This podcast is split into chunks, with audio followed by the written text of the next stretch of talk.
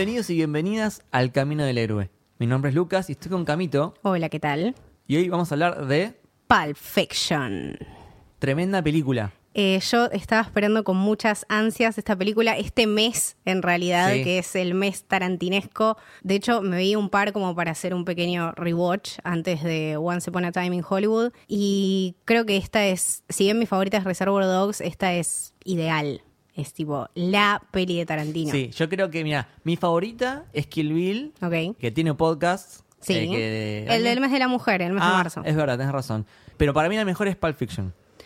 Es que básicamente es una peli donde tenemos todo lo tarantinesco y donde se explotó más y él tuvo también mucha más plata y mucha más base Sí. para hacerlo. O sea, venía de Reservoir Dogs que Reservoir fue su primera película. exactamente. Pero después de Reservoir Dogs fue tipo Tarantino hizo un boom extremo que bueno, los noventas. Y nada, con esa plata lo que hizo fue gestionar esta película que fue una locura. De hecho, creo que el presupuesto era de 8 millones de dólares. 9 millones. 9 y ganó millones. 200. Ganó 200 y aparte creo que, no sé, 5 millones eran para actores, pero con lo que recaudó fue Sí. milenario. No, y aparte el cast de esta película es increíble. Yo creo que es un- el cast de los sueños. O sea, boludo. John Travolta, Samuel Jackson, eh, Bruce Willis. Bruce Willis estaba en los 90 en el Divino. pico máximo de, de- de su carrera. divino. Eh, Tim Roth, Uma Truman. No, Eh, no, es- Increíble. Bueno, Tarantino, Tarantino himself. También, sí. sí, sí, sí. Yo me acuerdo la primera vez que la vi. e- Es muy lindo porque la vi muy de pendejito, Ok. esta película, y mm, en esa época como que estaba acostumbrado a otro tipo de películas, a otro tipo de cine. Y me puse a ver esta porque es es famosa, la verdad que es famosa. sí, sí, quisa todo el hype más o menos Claro. que de pendejo te lleva. Es, Es- tipo, bueno, uy, es bueno, como, a ver. "Ah, vamos a ver esto. Había visto Kill Bill antes, Hmm. que me había re gustado. Claro. Eh, y vi Pulp Fiction, que enamoradísimo esta película. Los diálogos, las actuaciones son increíbles. Me acuerdo cuando mm, el personaje de Mia Wallace hace el cuadradito, ¿no? tipo, no Sí. se hace un cuadrado. Dije, esta película es, es perfecta, o sea, Claro, me encanta. tiene todo Es- lo o sea, que tiene es que tener. simple ese detalle, pero te rompe la cuarta pared. Eh, No, aparte tiene unos temas de, de tiempo y de organización y de estructura narrativa que cómo va encajando las distintas escenas, cuál es la primera, cuál es la última. Sí. Es esa peli que tenés que ver un montón de veces y que aparte está buenísimo porque si la enganchás ahora en la tele no la cambiás. No, o no, no, sea, es- o sea, es larga. Es larga. Pero si me hace recorta, digo, ¿ya? ¿Ya terminó? No puede ser. es que, es que para mí es este salto temporal y estas historias Va entrelazadas que es como la peli te va llevando, que en su momento, bueno, fue como empezó toda esta historia de- del, del, del Pulp Fiction. Sí. Era este tema de las revistas Pulp. eh, Está basado en literatura pulp que desde el punto de vista de la definición de pulp eh, hace referencia a, mm, a la pulpa, al desecho que queda eh, de la madera cuando fabricaban ese tipo de papel, de esas, esas revistas que se llaman como folletines, claro, que era un papel re choto y re, re barato. choto, re de mala calidad, medio amarillento, medio áspero, pero era re barato. Exacto. Entonces a vos te permitía hacer una gran cantidad de, de estos tomitos chiquititos y salían 10 centavos Claro. de dólar. Y en el póster de, de Pulp Fiction de la película Podemos ver que el valor es. tiene 10 centavos, a la izquierda y de hecho toda la parte de la derecha está como medio corroída, está como medio como que se hizo mierda porque es así, era de mala calidad. Sí, sí, sí. Eran todos géneros medio violentos. Sí, había, tenés había- había de eh, todo. western, tenés Claro. acción, tenés romance, thriller, aventuras. Eh, eran todos estos autores que nadie quería publicar en eh, una revista piola o que realmente no podían pagar ellos la publicación. Y Sí. bueno, la salida era esta. Bueno, tengo una revista Pulp. Bueno, venga mi historia. Eh, Creo que aparte lo, lo lindo de esta peli es cómo se relaciona con, con esos distintos géneros en las revistas Sí. porque lo tiene todo. O sea, querés western, tenés música western. Querés acción, bueno, nada. Zarpado. Eh, querés drogas, tenés drogas. Querés romance, tenés romance. Querés thriller, tenés thriller. Tiene Sí. un montón de secuencias que son como distintos relatos de una revista pulp. Totalmente, totalmente. Y también tiene esta, esta estructura narrativa tan diferente, tan llamativa, que quizás ahora estamos un poco más acostumbrados porque hemos visto más películas de ese estilo. Memento, por ejemplo. Sí, bueno, pero tiene esto fue la base. Claro, este fue el primero que eh, realmente cuando salió en el cine, la gente como que no le entraba en la cabeza. Como, Exacto. este desordenado, no, no entiendo nada. Eh, era genial eh, cuando, no sé, entran Jules y Vincent al cabaret Exa- ah, y, sí. y tienen como otra ropa. Y decís, pero ¿qué pasó acá? Acá pasó algo en el medio que no entiendo qué. O mm, en el café también que están, que de repente en el medio robo estaban ellos. Claro, sí, sí, sí. Que en la primera escena del principio no los habías visto. Exacto. cómo se van entrecruzando, me parece maravilloso. Y, Maravilloso. y aparte, súper fiel al- a, todo lo que fue después el, el estilo de Tarantino. O sea, ya en Reservoir Dogs veíamos estas divisiones por personajes, que te iba contando más o menos la historia, que también estaba desordenado. Pero esto es realmente un quilombo porque vos vas conociendo a todos los personajes. En Reservoir Dogs ya los teníamos introducidos más o menos en la primera escena del robo. Sí. Ahora es como que te van apareciendo personajes y tenés que acordarte los nombres y cómo se vinculan y tener presente todo el tiempo el tema visual, porque e- es una película también muy, muy de colores y, y muy de referencias visuales y tiene un montón de cosas escondidas, tiene un montón de, de gags, un montón de cosas súper interesantes sobre el rodaje.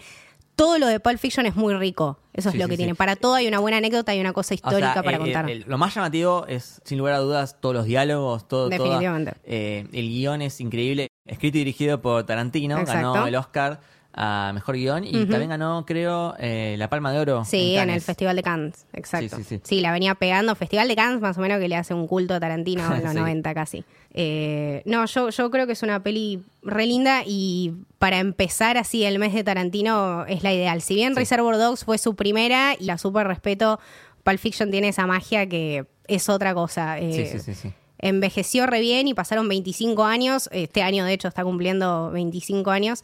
Eh, Ah, tenés razón. y, y envejeció bárbaro. O sea, y los pibes de ahora lo ven y a la gente grande le gusta y a nosotros nos gusta. Funciona para todo lo que quieras.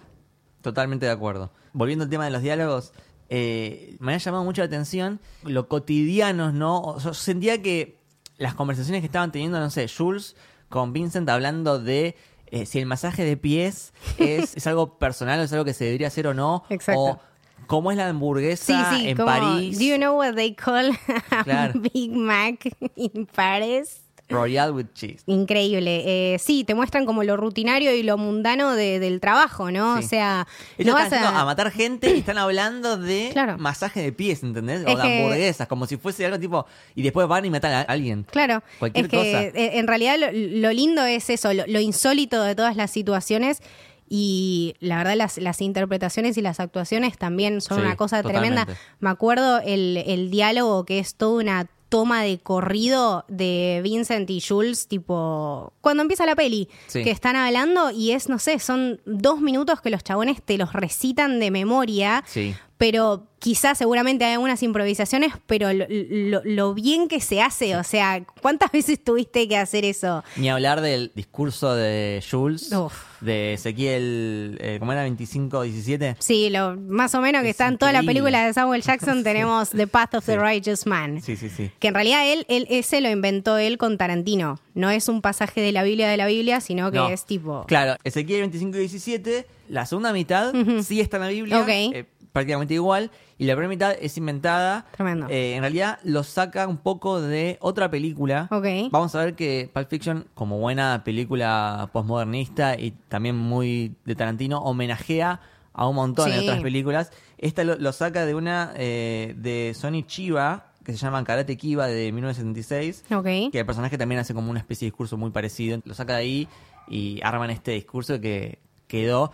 De hecho, eh, hay una referencia en The Winter Soldier. En The Winter Soldier. En la lápida de Nick Fury que dice Ezequiel eh, 25-3, 25-17 de 25-17. Path of the- la primera parte, de Path Claro, of The the Path of the Righteous Man. Sí, sí, Sí. sí. No, aparte, eh, nada, Samuel Jackson, que, que no te puede hacer. O sea, para mí es un personaje.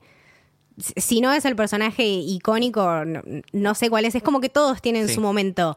Pero. Es difícil encontrar el protagonista de esta película. Es eso. Vos pensás en, en Samuel Jackson, pero también eh, Vincent Vega o, Claro. o el de Bruce Willis, Butcher. Y la que está en el póster también es Mia Wallace. Sí, sí, sí, que por no eso. aparece tanto. Todos tienen un peso muy, muy importante en la película. Es que es eso, o sea, es una revista pulp. Es una revista pulp, exactamente. Es va juntando tus personajes favoritos. Lo que hizo este chabón es eso, o sea, juntó eh, un personaje de una western, un personaje de una de acción, uno que vende falopa, una que... Y tenés la Pulp Fiction perfecta, literalmente una Pulp Fiction increíble.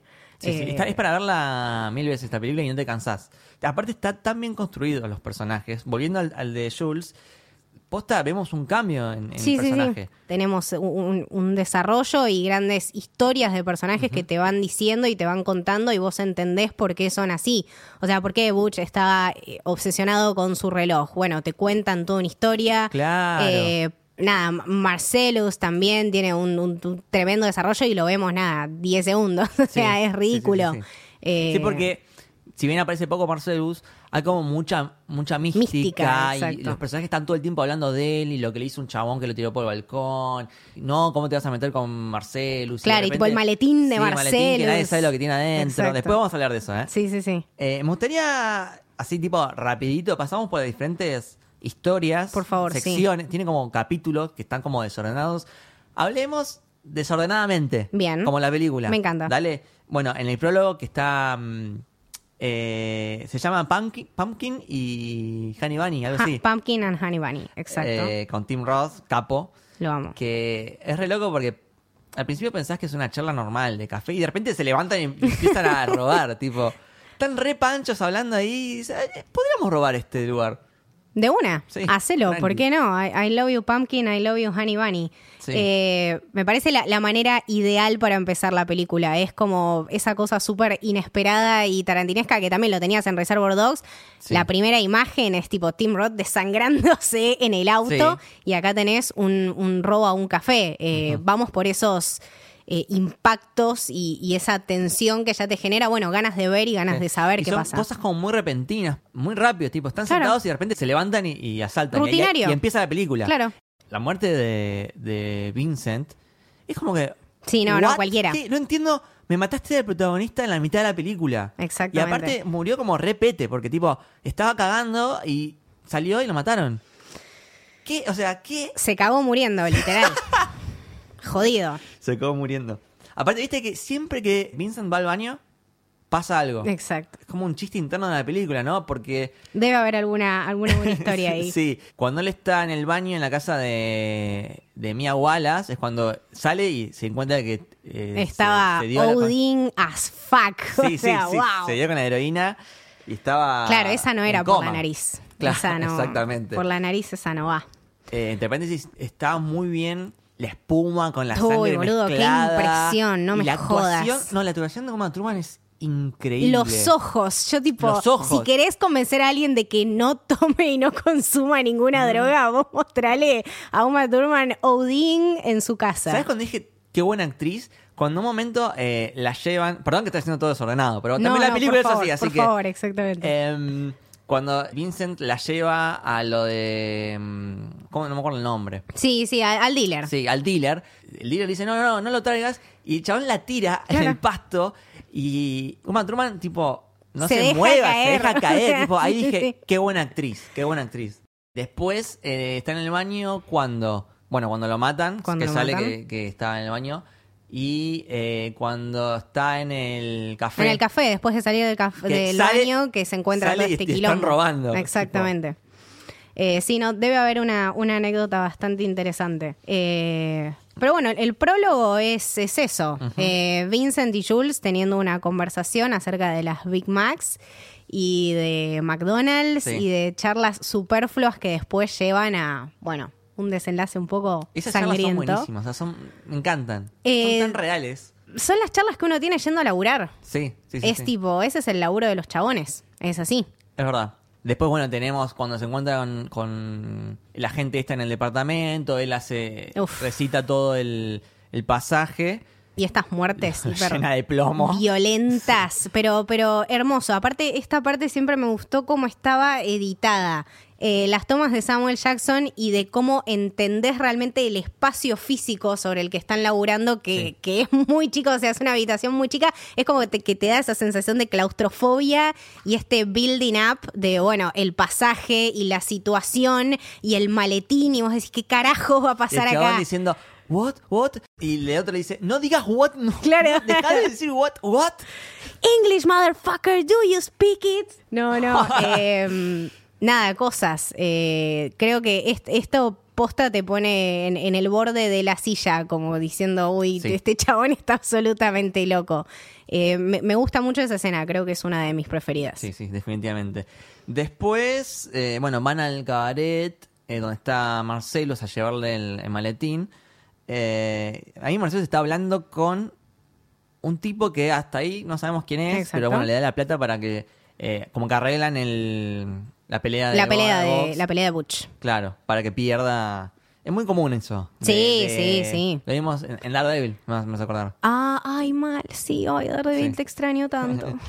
Em, y ahí ya llegan ellos con otra. Con otra ropa, medio, medio todo desfasado. ¿Qué Sí, estoy viendo? ¿Dónde estamos?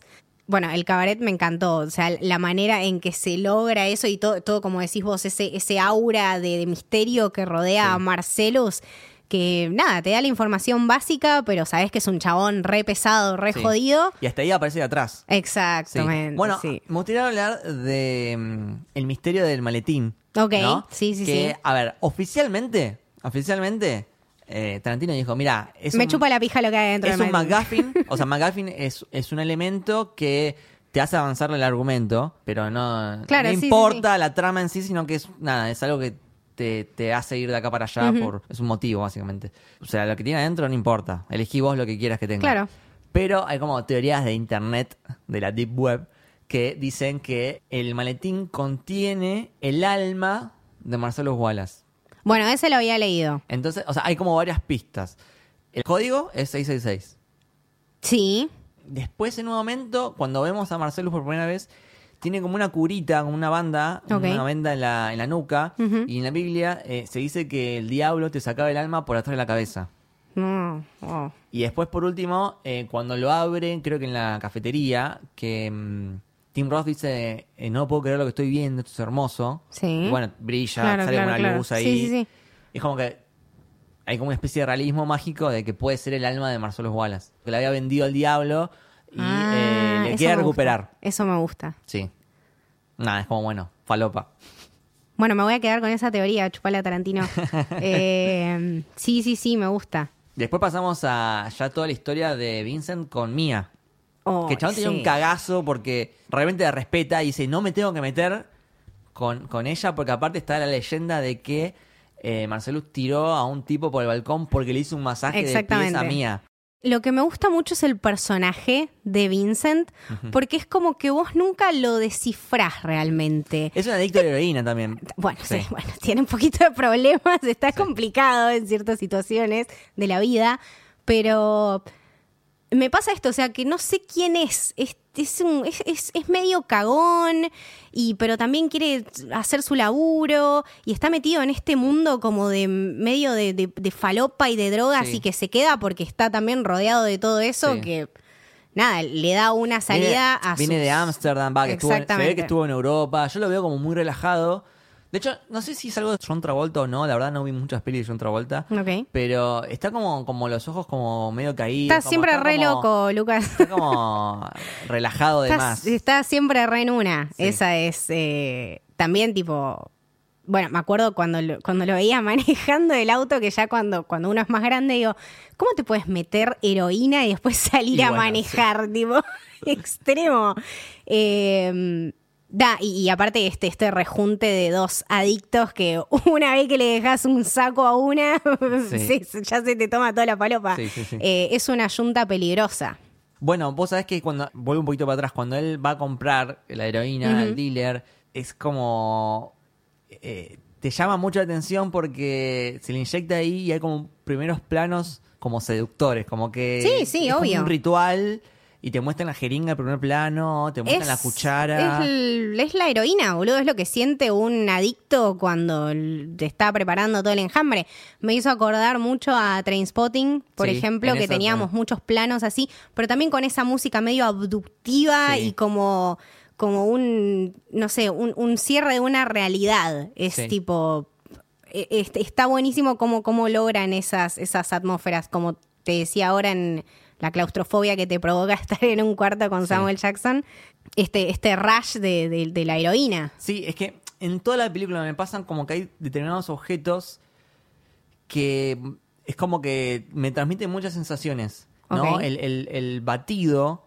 eh, hablan tanto de ese batido de 5 dólares que es re caro. Five dollar es shake. re caro. eh, eh, hablan tanto y lo prueba y le gusta que hasta sentía el gusto del batido, ¿entendés? Exactamente. Eh, Por eso te digo que es una peli muy, muy guion y muy visual. Es, Sí. es bastante loco eso. Después tenemos, bueno, cuando él va a la casa de Mía, se encuentra, él- ella la mira por la cámara, ella re picarona, tipo, ella está buscando... Obviamente, boludo, está aburrida, Está qué sé yo, aburrida. está ahí sola. Eh, no, me encantan las conversaciones que tiene con Vincent, porque Vincent tiene un cagazo increíble y ella le habla, le habla, le habla.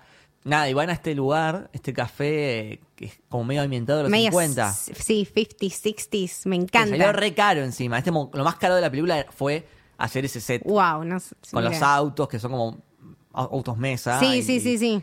y Sí, nada, tenés tipo sí. a Buddy, a Marilyn, Sí. están todos ahí sirviéndote cosas. ¿Cómo me gustaría tener un café así en la vida real, boludo? Sí. Desde que lo vi en esa película es tipo mi sueño. Eh, tenés, bueno, así lo- la comida bien ambientada, no sé qué, se come una hamburguesa. No entiendo cómo se come una hamburguesa después de haberse tomado esa cantidad de heroína, pero, Pero bueno, bueno. nada. Me encanta la parte de Could you roll one for me, cowboy? You can have this one, cowgirl. Los, Sí. los cigarrillos armados de. Travolta. En su momento también me dio mucho misticismo. Es como, uy, este chabón fue armados.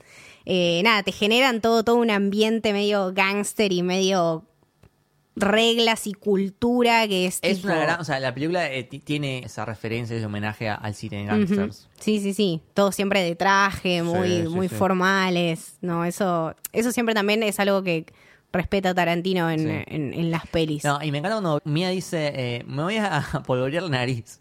Y va al baño y están Yo no sé qué hacen en el baño ustedes, las mujeres, pero estaban todas, todas ahí. Y te- te- es medio así, te digo. es medio así. Hay que compartir, Pero, ¿viste? ¿Qué sé yo? Vamos todas juntas. Es... Pregunta personal. ¿Te tocó ver en el, en el baño así alguna que Sí. explícito? Sí. ¿Sí? Boludo. Bueno, no voy a dar lugares, Ah, pero sí. Ok, ok, ok. Sí. Em, después, ahí Mía le tira como. Porque Mía es como actriz, ¿no? Y ella es un piloto que, digamos, no, no llegó a hacer un programa, pero eh, es muy particular porque menciona que hay una chica Sí, es- afroamericana, claro, una chica japonesa, una chica japonesa. una chica francesa, y es como. Es básicamente el plot de Kill Bill, Sí. pero hecho una serie, entre comillas, que Mia Sí. Wallace nunca logró, eh, o que hicieron el piloto y no gustó, y bueno, no hubo feed. Eh, lo que se decía en su momento era que esta era, bueno, las bases para Kill Bill, que fue después resultado de Uma Thurman y Tarantino. Claro. Entonces, nada, tiene, tiene mucho sentido. Y también le agrega mucho a la peli en el contenido tipo emocional, como decís, bueno, realmente lo, lo ves en proceso. Ah, aparte, nada, no, no, no me canso de contar las veces que me disfracé de Mia Wallace para Halloween. Es Sí. Es el Sí, personaje sí, sí. más fácil, tipo peluca, Leti, camisita. Leti también me pasó una foto de, de ella disfrazada de Mia Wallace. El año pasado, de hecho, me disfracé de Mia Wallace para Halloween. Es un buen disfraz. Es un buen disfraz. Sí, igual por las dudas no terminen como, como Mía. No, con heroína no. Este. mm, después tenemos el baile de twist, que me encanta. es hermoso.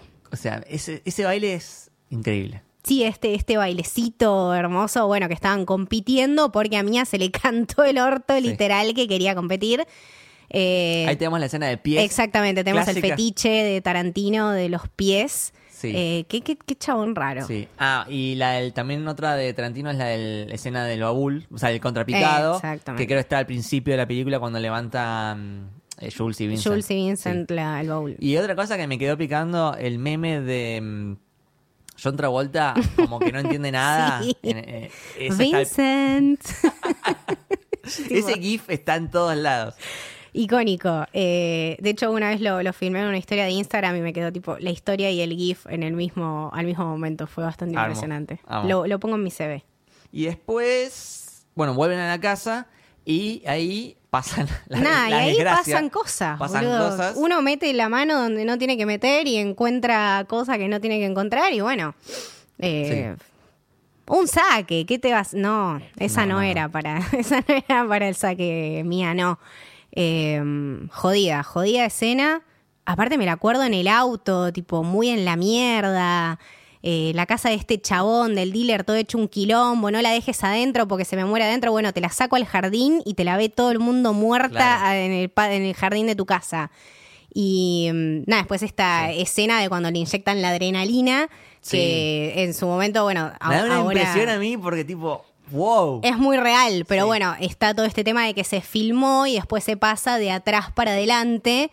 Como que medio se puede ver incluso el gag, eh, pero para que se haga, para que parezca más real, eh, porque posta y aparte se escucha el ruido, o sea, bastante intensa. Me encanta que le, le queda como la, la cosa colgando, tipo, no se lo sacó. Exacto. Sí. Eh, No, y la situación, el ambiente, porque me pareció re real, estaban todos del orto. Todos re locos tratando de- Lance, la esposa que decía, ¿qué hacías acá? Va a venir la policía. No, no, estaban todos gritando, todos del orto.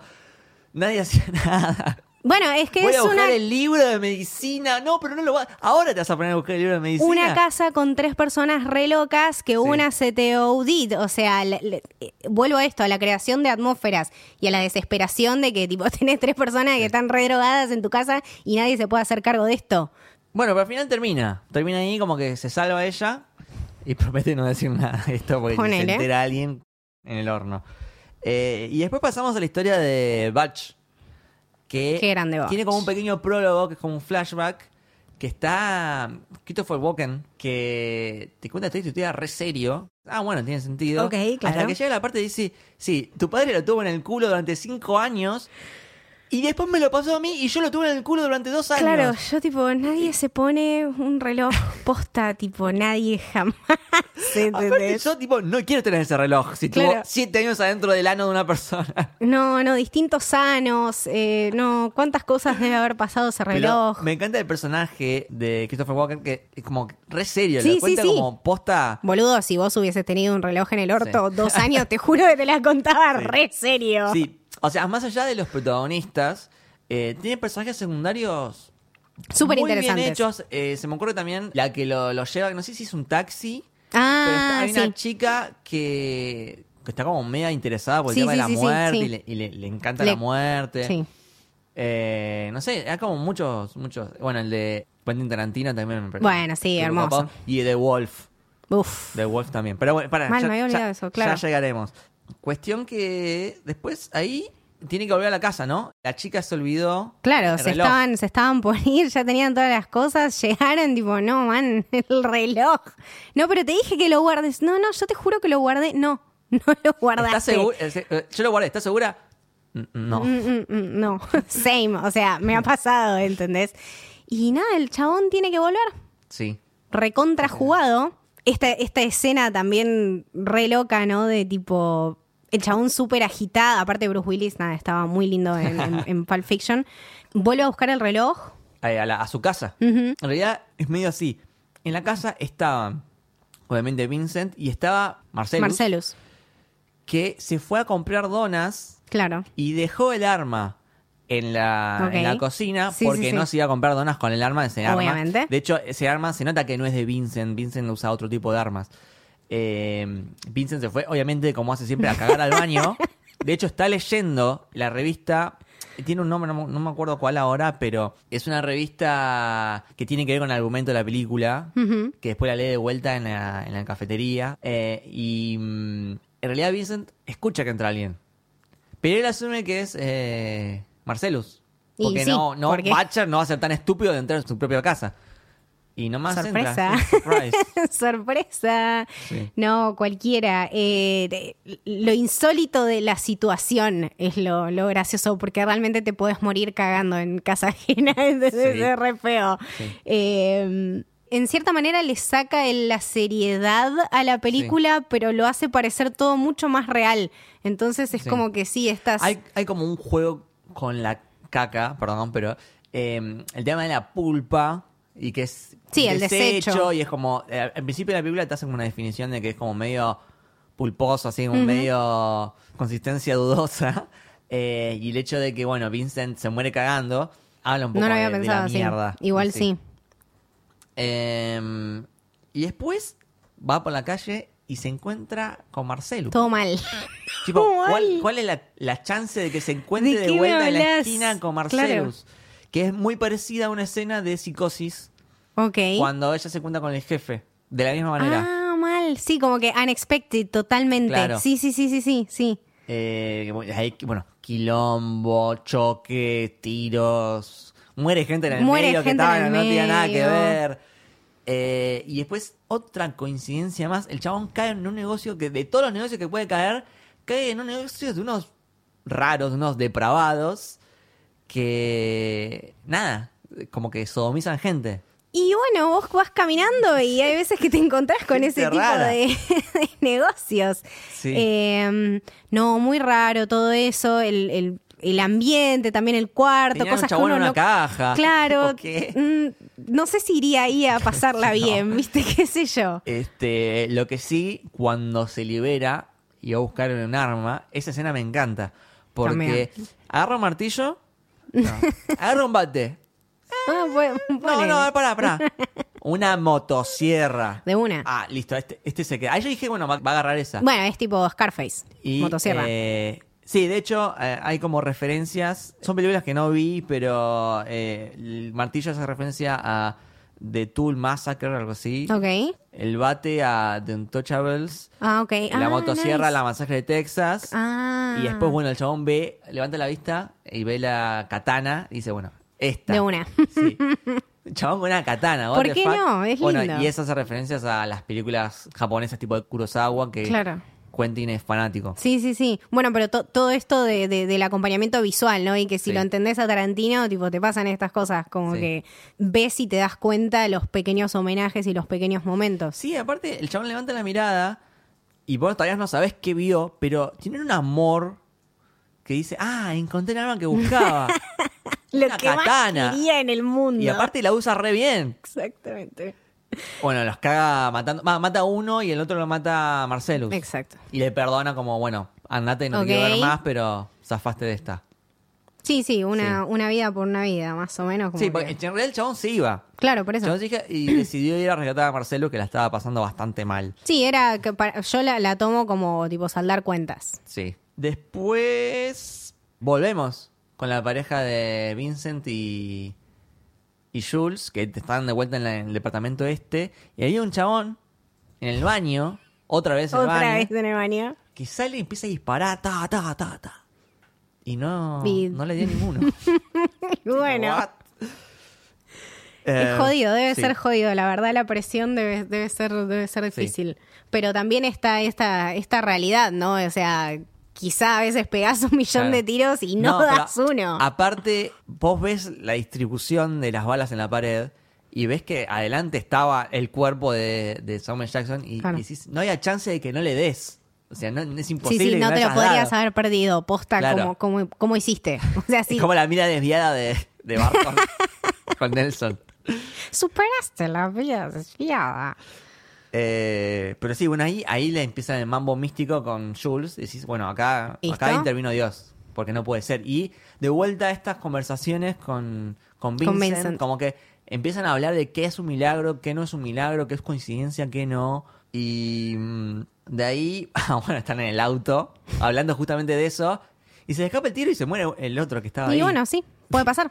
Son todas cosas que pueden pasar. Se te escapó un tiro, listo. Te muestra eso, boludo. Estás tipo todo el día laburando con armas, algún tiro se te va a Está escapar. muy bien editada esa escena, Y es muy bien tremendo. filmada, porque el chabón está hablando, y está hablando tipo, che, ¿y vos qué opinás? Pa, y se le escapa el tiro. Claro, cualquiera, Y cualquiera queda, mal. Uy, la cagada que me mandé. No, no, no, hermoso, hermoso. Eh, aparte siento que es tipo una linda última charla como para tener. de- Sí. Es como que de, de cierta manera te lo hace ver venir, pero Sí. pasa que no te lo ves venir porque la película está tan desordenada que en realidad Claro. nunca sabes cuándo empieza y cuándo termina. Claro. Eh, y se lo llevan a lo del amigo de, mm, de Jules, que es eh, Jimmy, creo que es el personaje Jimmy. de Quentin, que es, es un buen personaje. Un clásico papel Tarantino. Sí, sí, sí, sí, sí. De vuelta parecido a lo del principio, tipo, ¿qué haces trayéndome esto a casa? Llega mi, mi, mi esposa en, Claro. en una hora y media Y no me tiene un auto con, claro. con cerebros en, Ay, no, en el, vidrio. Tremendo. Y dice, bueno, pará. Llama a Marcelus y Marcelo dice, te llamo a los simuladores. No, mentira. Yo tengo un grupo de personas que te podría ayudar. Llama a, a este Mr. Wolf, que me encanta, es un personaje que me encanta. Sí, a mí me encanta. me gusta. Porque llega y dice, bueno, vos re tranquilo. Claro. Bueno, vos haces esto, vos haces esto. Es su laburo, todos en pánico Claro. y él re tranquilo.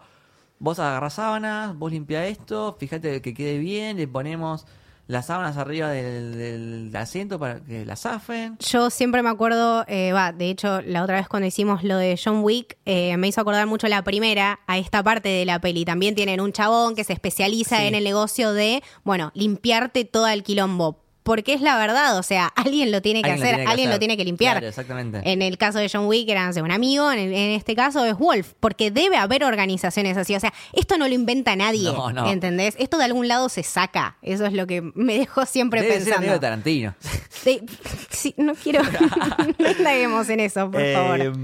Pero sí, no, me encanta. Aparte dice, bueno, vos dame un café, porque siento el olor a café, debe estar bueno. y mm, Jules en la parte de atrás del auto levantando los pedacitos de, de cráneo. No, no, que cualquiera, un momento dice, cualquiera. pará, pará, pará. Yo no tengo que estar haciendo Claro. esto, vos tenés que estar acá, hijo no de es mi puta. laburo. Vos te mandaste la cagada. Eh, no. Increíble. Eh, y de ahí se van, ya con la ropa de, de Jimmy, al café. Sí. ¿no? Ahí ya empieza a hablar más Jules de, de lo, de lo que quiere hacer, de dejar. Claro, y- y- y vemos un Jules más introspectivo, Sí, digamos. sí, sí. Bueno, yo hice esto, mi laburo era esto, no sé qué. Pero bueno, vemos todo este análisis y esto, bueno, de, de quién soy y de qué voy a hacer. Eh, y bueno, está, está por dejar, dejar la facu. Está tipo, no, el, el Claro. próximo cuatrimestre no arranco, Claro. chicos, ¿eh? Pero justo se cuenta como una prueba final, por así decirlo. Ahora que Exacto. me, me empiezo a pensar como una prueba final antes de, Puede de ser, dejar sí. lo- los Sí, hábitos. sí. Eh, y está en este robo de, de Pumpkin y, Y Honey Bunny. Eh, Bueno, empieza a hablar, empiezan a hablar, le saca, bueno, primero le saca el arma, lo mu- le muestra el maletín, que sí, mira, yo tengo la billetera, Claro. la que dice Bad Motherfucker, que es la, ojo, es la billetera de Es, Tarantino. es la posta, tipo. O sea, es la Tarantino, billetera de esa billetera era de él. Exacto. Y la puso en, el- en la peli. Y nada, empieza a hablar, empieza a analizar eh, quién es el señor, quién es el pastor, yo te, voy a perdonar, llévate la plata.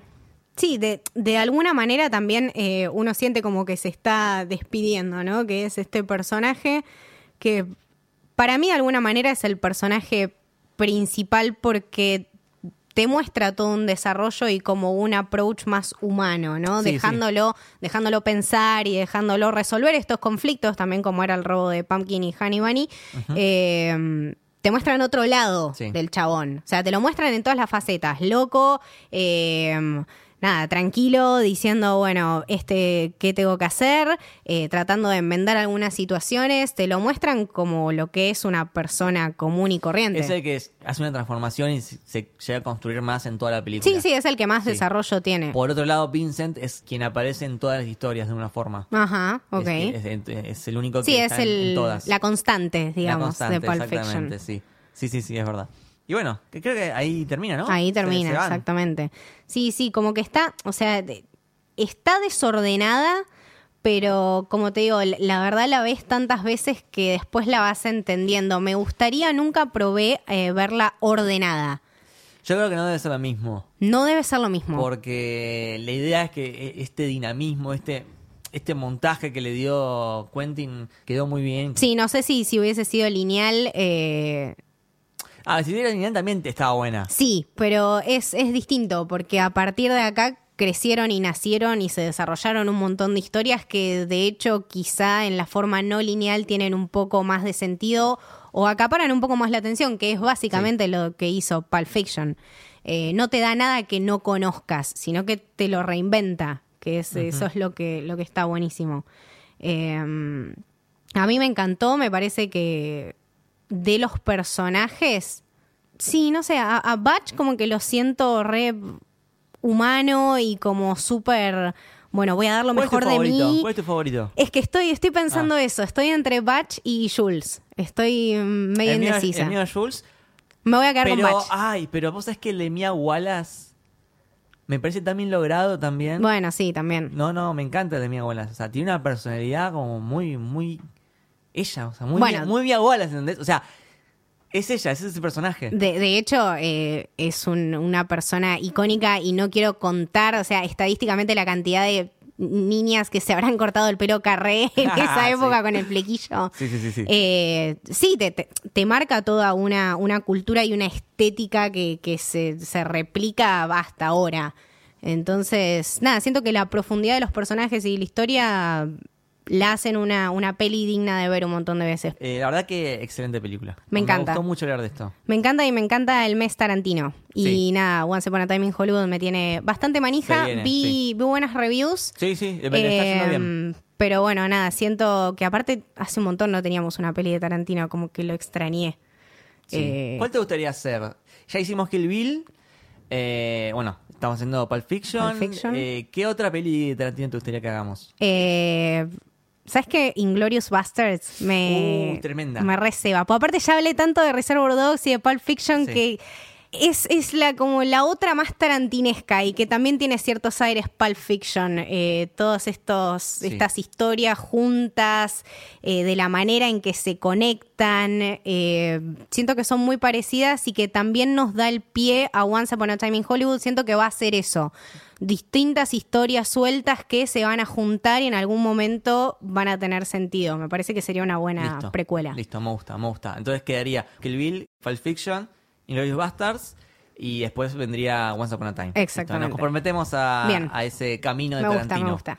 Rima, camino Tarantino. Camino Tarantino. Está bien, bueno, buenísimo. Camito, ¿dónde te podemos seguir? Eh, a mí me pueden seguir en Twitter como Camito del Héroe y en Instagram como Camito con un punto entre la C y la A. Perfecto. Lucas, a vos. Eh, a mí como Luke Bashi con B corte doble L en ambas redes. Bien. Y a Camino del Héroe lo siguen como Camino del Héroe en Twitter. Y Camino del Héroe en Instagram. Perfecto. Esto fue el Camino del Héroe. Espero que les haya gustado. Chau. Adiós. The path of the righteous man is beset on all sides by the inequities of the selfish and the tyranny of evil men. Blessed is he who, in the name of charity and goodwill, shepherds the weak through the valley of darkness. For he is truly his brother's keeper and the finder of lost children. And I will strike down upon thee with great vengeance and furious anger those who attempt to poison and destroy my brothers. And you will know my name is the Lord when I lay my vengeance upon thee.